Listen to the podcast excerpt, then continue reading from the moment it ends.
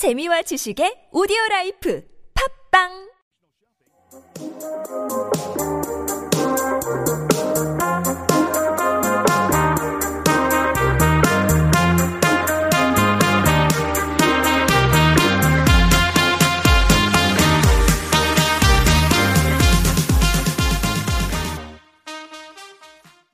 Hello, listeners. Welcome to TBS EFM Super Radio, and you are tuning into Modern Romance with Leonard Lim. I am your host, Leonard, and in Modern Romance, we will present interesting facts, tips, and talks about personal stories with relationship and dating. So, this is the second episode of Modern Romance, and for those of you who missed the last episode, my name is Leonard Lim. I'm an Australian born Chinese living in Seoul, South Korea as an entrepreneur, model, and actor. Uh, myself, I, I always pride myself on being in a state of learning and discovery, channeling my passions for modeling, fashion, travel, and well being into my everyday life and career. I've lived in five different cities, so having lived and experienced different cultures across the world means I've definitely been exposed to different dating styles. And most of the time, I'm that trusted friend that people come to discuss their love life with. So I'm very, very happy to share my thoughts with all of the listeners today and hopefully it'll help you through a long distance relationship as this is what we will be discussing today. So, long distance relationships. Can long distance relationships actually work? If you're in one now or have ever wondered if physical distance is a surefire relationship killer, you're definitely not alone. In fact, according to research by Google of the top searches in 2017, how to make long distance relationships work was the most asked question about relationships. So not only does it indicate there are probably a ton of long distance relationships happening around the world these days, but people that are in them or contemplating them are willing to put in the work to make them last. So, what's the best way to have a successful long distance relationship? Here are six ways to make long distance relationships work.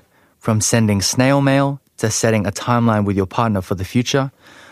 Here's a brief summary of what we are going to cover for today. In six steps, one, Really believe in your relationship. 2. Set a timeline for advancement. 3. Ongoing positive reinforcement. 4. Plan a virtual date night. 5. Have an end goal in mind. And 6. Communication, communication, communication. So, without further ado, I'd like to introduce our guest for today. He is my good friend and business partner from LA, Richard Pure. Hey, Richard, how are you, man? Hey, what's going on, Leonard? I'm good. Thanks for asking. You mind telling the listeners a little bit about yourself? Sure. My name is Richard. I am a Korean American born and raised in America. I am an entrepreneur. I run a marketing business out in LA.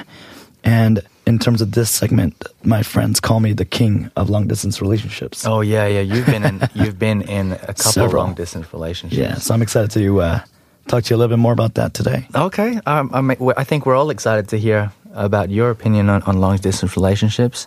And we want to hear your personal experience in detail, if you don't mind. Awesome. all right. So, number one, number one tip you have to really believe in your relationship. First and foremost, the two partners must believe that it can work, says Vince Brantley, the relationship coach for Maze of Love. He tells Bustle the alternative to this is that they are moving forward but skeptical along the way. This is a common and unfortunate issue that haunts a lot of long distance relationships. The reality is, if pre existing skepticism exists, what would be otherwise minor issues become relationship showstoppers? Yeah, I think in saying that, not only do you have to believe in your relationship if you're in a long distance relationship, you got to believe in your relationship if it, even if it's a short distance relationship. I think that that's definitely the, the number one. I agree. I think what this does not say, though, is I think you can't believe in your relationship if you have not been in a relationship for a long period of time. And I think my biggest failures in long distance relationships were meeting somebody, dating them for one month, and then going into a long distance relationship you know, there was no foundation for a strong long distance relationship. Right. So, you know, if you are in the position where you've met someone, you think you love them, and it's been, you know, one week or two weeks, and now your partner is moving to a different country, I'm going to be honest with you, it's going to be a little bit hard because you might believe in your relationship right now, but there is not enough substance to really, you know, make that happen for a long period of time. Right, right. I completely Yeah, agree with you. yeah. there. Like talking ab- about my personal experiences. Yes, I've been in a long distance relationship, and um, fortunately, you know, I was able to to travel, and and same with her to to do our best to make it work. But you're definitely right about having the substance. Foundation. uh, foundation, Yeah, yeah, the yeah. background in the relationship to kind of solidify the reason why you're doing the long distance relationship. Exactly. You can't just meet someone and then decide you like them over a week and think, okay, we're going to do a long distance relationship. I'm going to be in America, you be in Korea, and let's just try and make this work. Mm-hmm. Yeah. I don't see that happening. Setting, up, setting yourself up for failure. For sure. Yeah. Number two, for long distance relationships, you need to set a timeline for advancement. Yeah, I can't stress this enough. Mm-hmm. So if there's no light at the end of the tunnel, or promises that things won't always be this way, making a long distance relationship work will be a near impossible situation. I actually think setting a timeline for advancement is the make it or break it of any LDR. Right. What I mean by that is ultimately, because my relationship actually ended because we couldn't stick to our timeline. Uh. you know what I mean? So I think it's if you can hit those timelines and you set those timelines in the beginning of a relationship, great. You know, fight for it. You got to do what you got to do. But there will come a time where you might realize that those timelines that you set two years ago were very naive you know, mm. where you were like, I'm a, you know, I love you, so I'm gonna move my life out to you in two years. We're gonna, you know, start something together. We're gonna get married, whatever. And then two years comes by real quickly, mm. and you realize that that's not the point of life that you want to be in, right? Where you're not completely ready to just move out yet. So when that happens, you know, you can't blame your partner for being hurt and being upset because these were timelines that you agreed on and now things are in a different scenario and you can't meet those scenarios so it definitely can lead to your relationship kind of ending terribly wrong versus if it does go well then great mm. you've made it and you know Definitely. all power to you Yeah, Yeah. for sure, for sure. So setting a timeline for advancement, that would would that be the number one thing you think that is going to make or break a long distance relationship? no i think make or break would be trust but i think in terms of what is the next step you know it is a very big factor Mm, you know sure. because if there is no next step Right. why are we doing long distance you know what i mean You got to find a way to grow together. Exactly. In that, in that same way. Yeah, Okay. yeah. I, I get you there. yeah Okay, number three, ongoing positive reinforcement. So when I was in a long distance relationship, it really was all about really pouring the positive reinforcement on extra thick. Hmm. We both needed it in order to feel secure in our relationship. Your long distance mate can never get enough positive reinforcement from you. Like this is the type of emotional food that LDRs live upon.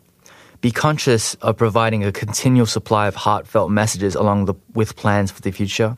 Mm. That's deep. I That's deep actually words. disagree. You disagree with this yeah, one? I'm gonna have to disagree. I, I, I think just like any relationship, whether it's long distance or local, where you have somebody who's always by you, I'm more of the person who tends to believe that the more things you say and the more times you say it takes away from the substance and from the meaning of it.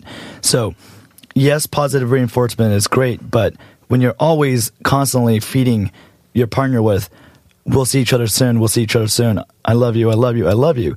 Later down the road, when you actually need to say it, your partner might not believe it. You know what I mean? So I think a healthy amount is great, but constantly overwhelming your partner with these words can take away from the meaning of it. Alright. So just be careful with how you say it, how many times you say it, because I think it's, and again, I don't think it's a game, right? You shouldn't be counting, sitting there and saying, oh, all right, I said it five times today, I'm going to stop. Yeah. You know? No. I think it's just a matter of being really cautious about what your partner needs at the time Right. and being honest when you say it. No, I like that. Yeah. I like that. All right, the fourth tip, and this one's a no brainer plan a virtual date night. Hmm. So, the only way you're going to be able to spend quality time with each other is through video chat, whether you like it or not.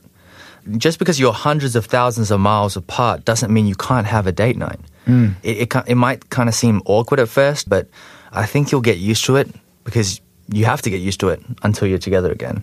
Um, so I think setting up a date and time as you would in real life, and either watching a movie or talking about you know special moments that have happened over the last week, um, good and bad. I think that that's very very crucial. Yeah. Yeah, me and my partner did this uh, twice a week actually. Twice Where, yeah, we would set aside individual times twice a week to not just be an ordinary phone call where we just talk about what we did for the day, but it would actually be like, let's watch a movie together. And it can be actually very cute. You can pressing play at the same time. Yeah. Um, Yeah, and it's that. kind of like being at a movie theater together. Right. Right. So Right. thinking about how to be creative with your date nights when you're virtual, I think it's very important and it adds a lot of flame to a relationship. Yeah. Yeah. Yeah. I think you better pray that you both like the same TV shows and same movies. Exactly. Uh, so number five, have an end in mind. So similar to knowing without a doubt that there's going to be an evolution, you and your partner must have an end in mind. Um, while long distance relationships can work, they should only be temporary. Absolutely, it's just all about the effort and time you put into them, as is the case with any relationship. But with a whole boatload more of communication and creativity, have an end in mind. Um, so that's like the serious talk. Is like, you know, are you going to move to this country for me? Yeah. You know, are we going to move in together? Are we going to get married? Are we going to have kids? And what I will say is, Leo, no one goes into a relationship saying, I want a long distance relationship. No. Like that's what I want. Right? I mean I mean that's just really not how it works. It it usually is a sad parting. Mm-hmm. Right?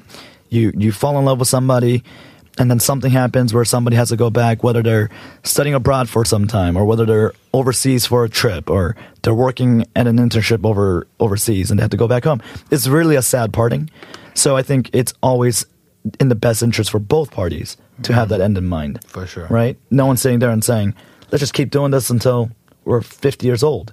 Right? There's always got to be a plan to have an end, whether that's moving in together or, you know, getting married at some point. Mm-hmm. But um, I think with all types of relationships, if you have the trust and you have that love and you guys are willing to work it out, long distance is just another, it's just another obstacle Yeah. that's not too difficult to get through.